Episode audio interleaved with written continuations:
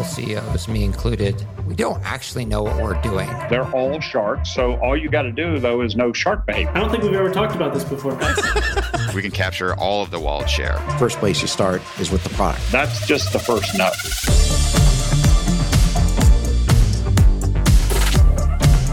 This is the Capital Stack.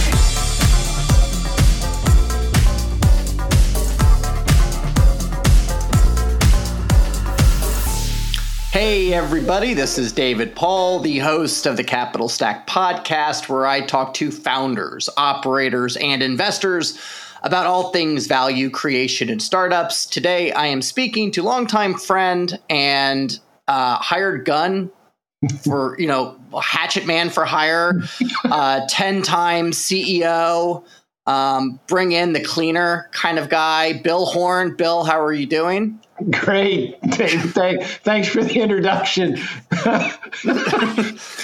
Bill, I, I, have to say, like you, you, you, you age gracefully. I mean, you well, look great. Um, You're like a well, fine wine. Yeah, I, I, don't know about that, but you, you look the same. I think we first met um, way back in Arizona over a breakfast at, yeah. at your favorite place at my favorite place. And, you know, I'm going to throw you around a little bit, Bill, because, you know, you're going off of the script you gave me, which by far is like a testament. Like, I was like, I was. I don't know if I should have been insulted by this script, like that, like how, or how, or just envious of how much of a control freak you are. You literally gave me the questions to ask you.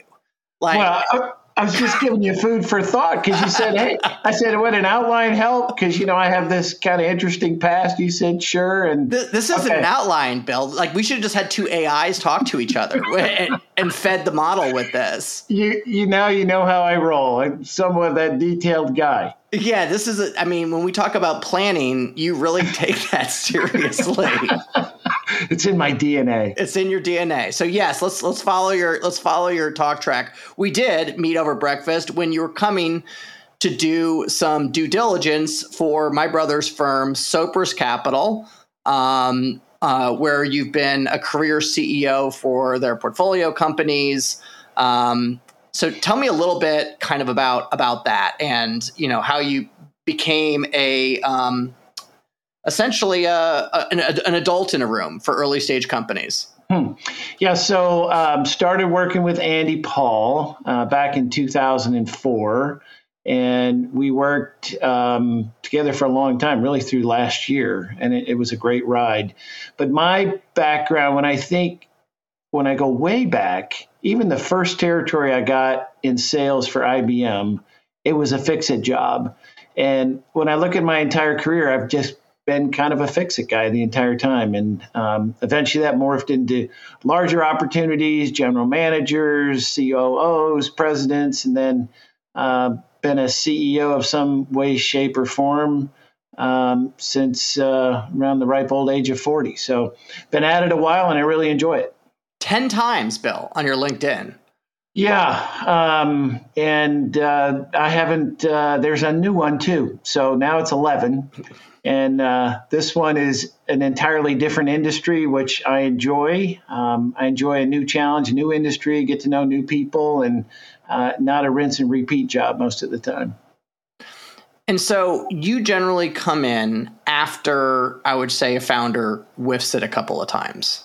Um, because you generally stay in the earlier stage um, you know, at least your your experience lent itself to that, and you become a fixer. So, you know, I don't know if you that was something that you chose or like you just became the fixer guy, but how do you how do you think about that? Like, you know, kind of coming in and working with an early stage company fragile employees, you know, upset board. Usually the, the tone isn't great when you mm-hmm. come in. I mean, I don't think, think that you're brought in because things are going well. Um, so how do you reconcile that with you know being able to be an operator and and getting the the company on track? Yeah, speaking of Andy, so he he's never given me one that's going up and to the right. Uh, everything is going the other direction, and he jokes. Um, he's joked for years now that nobody's coming to my funeral uh, because when I show up, typically people are like, "Oh, who's this guy?" Um, so they do an immediate Google search um, trying to figure out my background. But where where I come in is I can't do what the founder does. I'm not a startup guy. Um, and startups just make me nervous. I, I, don't know why, but I am. I'm not the guy. I like the analogy of a builder. So you know, a builder can get the sticks up and everything's square and looks pretty good and all that kind of stuff. But it has to get to a point where you make those sticks into a home. And I'd like to liken what I do to saying, okay, this is a great idea. It has good bones. It's fallen off the rails some for a variety of reasons, and the reasons are never quite the same. And then our job is to figure out how to get that investment and get the return back for the investors and, and the people who hold equity in the company. So um, it's it's been something that um, I don't think I originally thought, you know, I'd be a turnaround guy my entire life, but it's worked into that, and it it's very enjoyable and you, you have to be comfortable that you're not winning a popularity contest, uh, that you're really trying to do the right thing for the company, uh, the employees, uh, the shareholders, and ultimately the clients. And so, I mean, how much value destruction do you see when a founder leaves a company um, from like a culture perspective, from an industry knowledge perspective? Yeah. Um, I'd say little, not not not a whole lot. And the reason most of the time is the founder has burned so many bridges along the way that the staff, uh, be it the executive leadership team uh, or key members of the staff, they're just done, and they realize they have a good company, but the CEO, in effect, has outkicked his or her coverage. Mm-hmm. So the hardest person to bring along in the whole thing is the CEO. So the most mm-hmm. difficult situation I'm faced with is when I have to coexist with that person for a period of time. Mm-hmm. And that's difficult for them. Um, I liken it to changing the tires on a car while you're going 60 miles an hour. I mean, it's difficult. So there's a lot of ego involved. You have to get the ego out of it. Uh, and you have to build some trust. And I'm not the first guy when you're put into that situation that they're really going to trust. They they think I'm just a shill for the investors, and it's the one thing that I've enjoyed is the independence of thought to get back to everyone on the State of the Union, and I have a way in which I do that.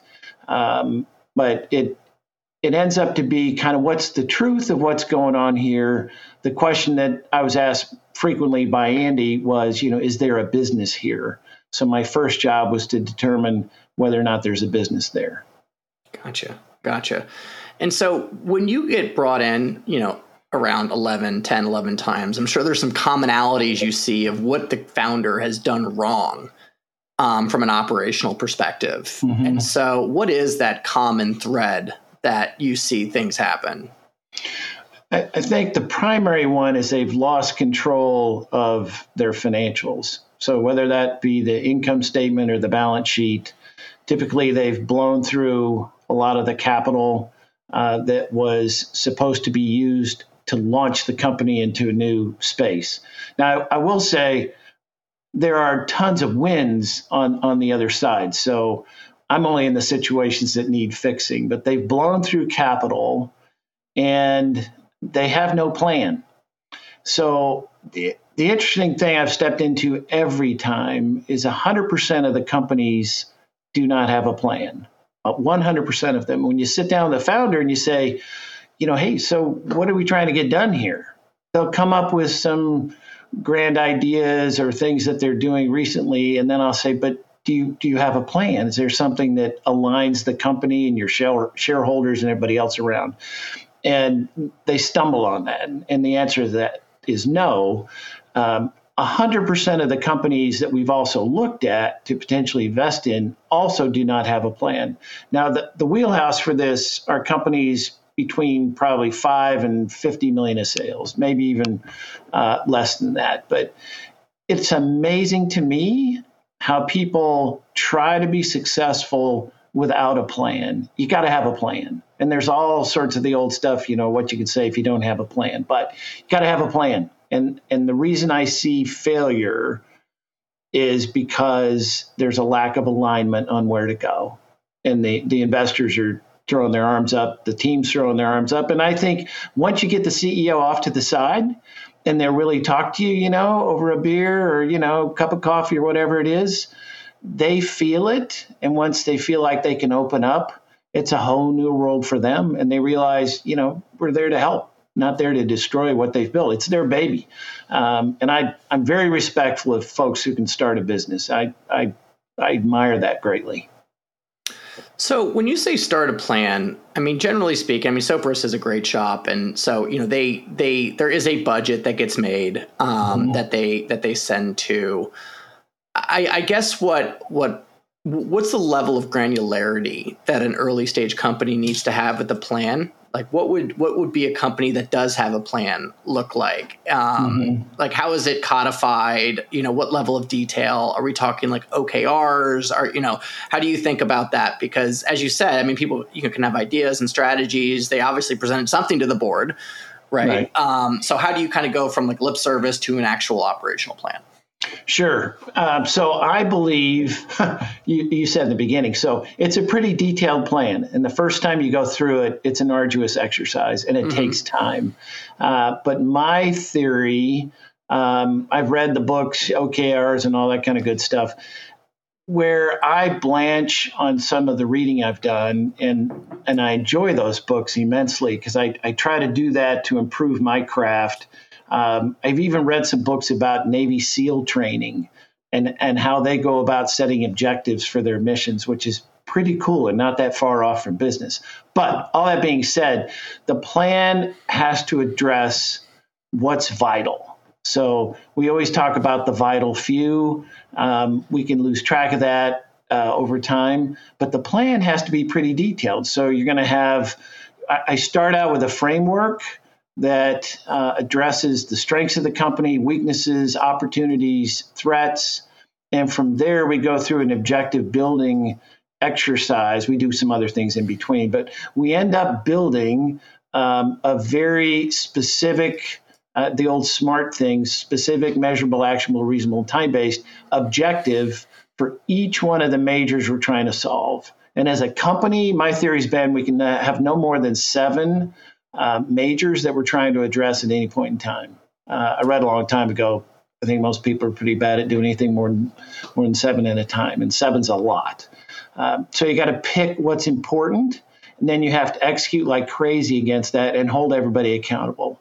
And that's the other thing in planning that most early stage CEOs um, and their team, many times, they just don't like the idea of accountability that comes with the planning exercise. But once they drink the Kool Aid, if you will, they're believers for a long time, which is mm-hmm. great. And then what about time time framing? Um, early stage companies, a lot can change quarter to quarter. Mm-hmm. Um, objectives. I mean, do you believe in working in ninety day sprints? You know, within these, you know, seven, the magnificent seven, you know, challenges to yeah. to to correct. Um, how mm-hmm. do you mm-hmm. think about, you know, check ins, et cetera? I think what's uh, worked effectively is a six month planning horizon. Um, you don't want to get yourself in a position where you're changing so often you don't give the strategy a chance to work. So you try to take all the variables you can into mind when you're coming up with the objective, but you try to stay the course a little bit instead of course correcting uh, too often. So depending on the severity of it, the objective might have a 30 day window or a 60, 90, whatever that is, but it's in, within a six month context because the, the starts and stops kill small companies. Totally. You, you gotta, you gotta kind of stick with it play it out. And I do something called Op 1, Op 2. I used to have a one year horizon. So with a more mature company, it's a little more staid, doesn't have quite the same problems. We'll come up with kind of a one year plan, but we course correct at six months. So I call the first six months Op 1, the second six months Op 2. And then you report back to your board uh, or the folks who are your investors if you don't have a board about here's what we learned and this one didn't quite work out like we thought it would, but we thought this might work better. So this is the new plan. And when you get that kind of alignment amongst everybody, you know, investors like you, you ask great questions. The things we were involved in, you asked very good questions. So, as a CEO, I, I, want people asking me the hardest and the best questions they've got because that's only going to make all of us better. Where guys like you get frustrated is you don't like surprises. Mm-hmm. And I, as a CEO, don't like them either. Um, so I think the time frame, you know, is malleable to an extent, but we're not chasing squirrels. I find that um, managing the board must be very difficult considering the board has put you in these places because it's frustrating right you go it's mm-hmm. emotionally you know emotionally hurts when you put a bunch in capital and you feel like you've been bamboozled right um, mm-hmm. right it might, it might, be nefarious it might just be what they you know founder i, I guess they call it promoting or or line whatever you want you know? yeah, yeah. i guess is one how do you reconcile like being able to bring the board into a position where they're not butthurt right about some some sunk cost that's already in the company and, and getting mm-hmm. them to emotionally accept that and bringing them to like an, like the next level yeah it's a good question i, I think that's very difficult for investors uh, so they've already put money in the company they're viewing it as kind of sunk but god i need to get that back i mean it's it's a lot of money and mm-hmm. i like mm-hmm. to win i like to get the w in the column so their fatigue sometimes influences how much capital they'll put behind a new strategy. Mm-hmm. And as an operator, that can be frustrating because you say, I see potential. And if we fix this, this, and this, then we're probably going to realize some of what you might have seen before, but it's going to be different. So I, it's difficult in the beginning to get um, alignment across everybody. So one of the things I try to do is I go back to the lead investor or members of the board, and I have a little exercise to go through where they have to articulate why they invested in the company, where they see the potential is, and a host of other little questions. It's it's mm-hmm. like a mm-hmm. one pager, and then we have a discussion about that, and then I try to see if I can create some alignment in the planning process through what the investors' objectives are. And sometimes we're pretty close, sometimes we're a little bit off. Uh, and then the key down the road is you, you, can get you can get everybody feeling pretty good in the beginning. Oh, great, we got a plan. I see it, I hear it. It's consistent in the board meetings because that's that's the fundamental basis upon which we report to the board on a quarterly basis. And then if it's taking longer than the investors think it should take to get it going in the right direction, that's when they seize up a little bit on the capital which mm-hmm. makes it difficult on the operators. Um, so I've gotten the message plenty of times that um, okay, you know, business is doing a lot better. Let's just fund growth out of free cash flow. Mm-hmm. So you got to have a lot of ducks in, in, in a row to do that. But it depends. You know, investors like the shiny new object. They always don't like the the you know the business that is struggling mm-hmm. trying to find its place. Well, especially in the venture market, right? I mean, yes, it's, it's it's you spend so much time working on the stuff that doesn't work.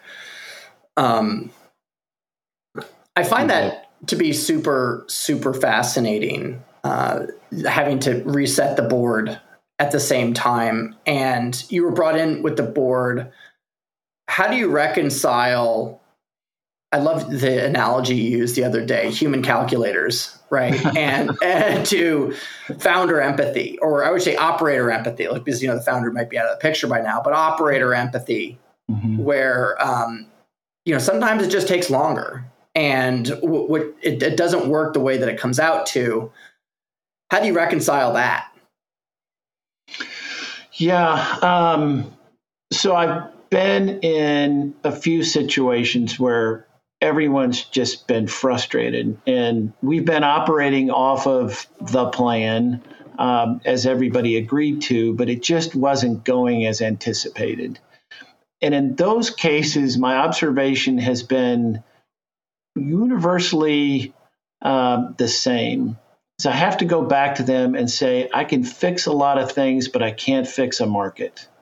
Mm-hmm. And if you're asking me to fix a market, then uh, that that's that's a whole different thing, and you may just you may need to get out of this because the market may not be fixable. We we were in one of those, and actually, I went to Andy and I said, "This market is not fixable. Hence, the company will never realize the potential that you saw, you know, three or four years ago in it." Um, and the data was overwhelming. He agreed, and, and we exited.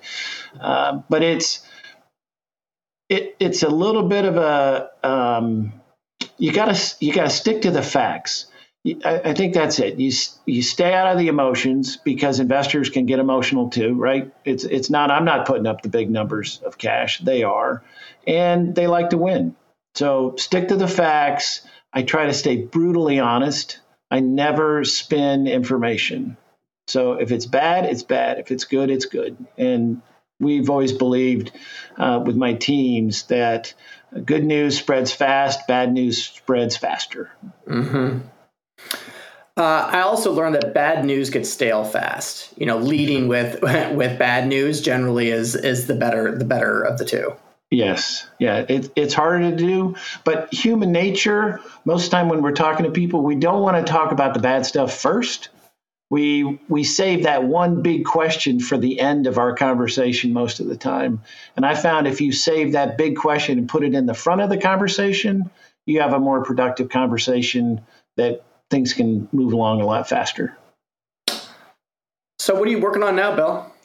So i'm working on a, uh, a fluid filtration company hydraulic fluid. Um, and i was brought in by a, a lender and some things were kind of going sideways uh, with the former owners of the business. Everything ended up in a in a good spot, and uh, the lender, uh, which is not necessarily their charter, they can do it, but they ended up uh, owning the business and asked me in to step step in as CEO and um, figure out where to take the company. So, been learning a new industry and spending some time in Lincolnton, North Carolina, and uh, Sault Ste. Marie, Canada, which is a very cold place at the moment. And you were doing that um, because you started uh, a, coaching practice, correct? A CEO coaching yes. practice. Yep. Yeah, I started uh, um, kind of my own coaching uh, business, uh, and I call it 88 Keys. Um, it, it's the result of my experience of stepping into companies that don't have a plan and I said, one of the things I think I do the best, so that's a self serving commercial, apologize for that, but is helping smaller companies build a plan that you can execute. Not something that you read in a textbook and all that kind of stuff. It is a real world, how do we apply this methodology to this business to get it on a path where everybody can be successful? Got it. And so would you consider would you consider that a hard skill or a soft skill? A little of both. So, you need the soft skill to be able to, you know, communicate that that that opportunity, and and the CEO needs to be able to hence use their soft skills to to take that plan and execute it. But the hard skill is what you're offering. Correct, correct. And it's, you know, the other part about it is, um, you know, we've all had good mentors along the way. Um, I listened to one of your podcasts, uh, Jim Armstrong. Mm-hmm. Um, it sounds like he was, you know, a mentor, uh, despite maybe some Bill Campbell esque uh, type rants on you. Uh, but we've all had. He's an asshole, but he's my asshole. we've all had a good mentor, and you probably had maybe more than one. Mm-hmm. Um, and the thing I find today is younger CEOs, guys, you know, guys or gals who don't have years of experience in the chair, they need somebody they can talk to. And it's not always the investor, it's not always another operator. It's like, I, this is what's running through my head. You know, how, how would you think about this? And really, it's listening to these folks because they're bright people. Um, they just have never run a company. So the combination of having somebody you can talk to along with a planning methodology that fundamentally I run it for them and they own the plan, not me. And then I can do some things to help them. Like I had one company who said, Love for you to come in quarterly and just kind of audit what we're doing. Mm-hmm. and see see if we're still doing what we said we do because I really don't want to keep up with all that. And the other companies say, could you could you check in with my people like every couple of weeks and just see how it's going? And I said, sure, you know, I can do that. So sometimes they don't want to be in the controversy because they're that founder personality and they want to love on everybody. And I think you had another uh, podcast where you were speaking with um, the chief revenue officer of um, John Hunter, and he was talking about getting the right people in the wrong right places for kind of long term thinking. But you take all that experience and you try to give it back and put it in a framework that makes sense for that company. And um, another, a really talented CEO, um, they sold for a billion dollars. And he said the one thing he wished he had done differently is that he had had somebody to talk to along the ride, like mm-hmm. a coach um, or a mentor. And there's something to it. So these little gray hairs are lacked up on my head. Sorry.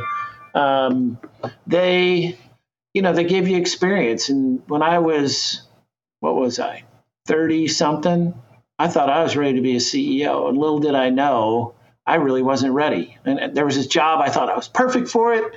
And they explained to me why I didn't get it. And it was only until years later when I got my first CEO gig at age 40 that I realized I wasn't ready. So if I can help people do better, think better, put them into a network, you know, talking to you, talking to any number of people to help them, that's a good thing. And everybody, you know, it, that's part of one of the goals of 88 Keys is to mentor folks along and give them a framework to do it. So, aside from strategic planning, and I would say, like, I would asterisk that and say, like, real, deep, methodical, intentional strategic planning. Mm-hmm. What are some of the other barriers to execution for CEOs that you see in the early stage? Sure. Um, it's their team. Mm. And uh, so many times, and, and I have been guilty of this, you know, nobody's perfect, but they get uh, quote unquote married to somebody mm. who mm-hmm. might have become a really close friend or a confidant or whatever, and they don't take action to take that person out to get a person with better skills in. Sacred cow. Um, yeah. And everybody knows who that person is in the business. Everybody may like that person. Um, that was true in my situation. And I, I, took too long. And, um, you know, I kept thinking, yeah, yeah, yeah, this is, you know, this is going to turn for this guy. And he's a great guy. Everybody loved him. But it came down to one day, you know, hey, he wasn't cutting the mustard. So building a team and getting that team around you is really important. I think the other thing that I stress to uh, not only boards but to founders is pay up for some good talent because they'll get things done so much faster or uh, smarter than somebody that somebody's oh no we got we got to fit this person in a hundred fifty thousand dollar bucket. Well, that that's not the right thing for this company at this time. You need the two hundo person who has all the contacts, experience, and is going to get it done. So I think number one is surrounding yourself with the right people. Yeah. Um, I totally. And there's a whole other podcast we can probably do on hiring and you know the the intricacies of that. I don't think anybody is super great at um, at that without a lot of intentional practice. Yes. Um, you know, because people get duped and you know they get sold and they don't know that someone's bad for nine months, and there could be a lot of value destruction for a company. It's true, and um, yeah, when you're new, you get a lot of kitchen passes, but you, you waste time. So I, I agree with you. Um, hiring is it's difficult, I think it's more difficult today than it used to be because people have different ideas of when and where they need to be. Sorry about the phone. I'm going to put that on quiet. There we go. Is um so you really don't have an opportunity to mess up hires, and I feel like that you know founders get this big lump of money and they really spend uh, not enough time interviewing and qualifying people because you can't mess up these hires. You only have two years of runway, and so you, you're taking off you know one quarter, two quarter, three quarter, four quarter of no execution and minus cash burn. You can't hire the good person once you whiff it two or three times. True. It's very true. Let alone uh, experience with search firms can be hit or miss. Mm-hmm. I've had some really good ones and I've had some really bad ones. And folks who interviewed well or their pedigree might have been pretty good, um, you get them in the chair uh, and they can be an epic fail. So not not only have you wasted time in that, you've also wasted money because these Mm-hmm. guys charge a lot of money for that. Bill, where can founders find you? Um, so they can find me. So I've got a little website uh, that somebody can go to uh, called your88key.com. And uh, I'm on LinkedIn. So um, you can catch me that way. So those would be the two best ways. Gotcha. Gotcha. Everybody, that is Bill Horne, career CEO, uh, company builder, founder mentor, founder coach, founder whisperer. Uh, thank you so much, Bill, for coming in and talking to us. We drop an episode every Tuesday, guys. Please like, subscribe, share with a friend, and we will see you next week. Thank you. Bye bye. Thanks, Dave. Thank you for tuning in to the Capital Stack Podcast. Make sure to share this with someone you know that can benefit from this content. Remember to support this show by rating, reviewing, and subscribing. David Paul is the founder and general partner at DWP Capital. All opinions expressed by David and podcast guests are solely their own opinions and do not reflect the opinion of DWP Capital. This podcast is for informational purposes only and should not be relied upon for decisions. David and guests may maintain positions in the securities discussed on this podcast.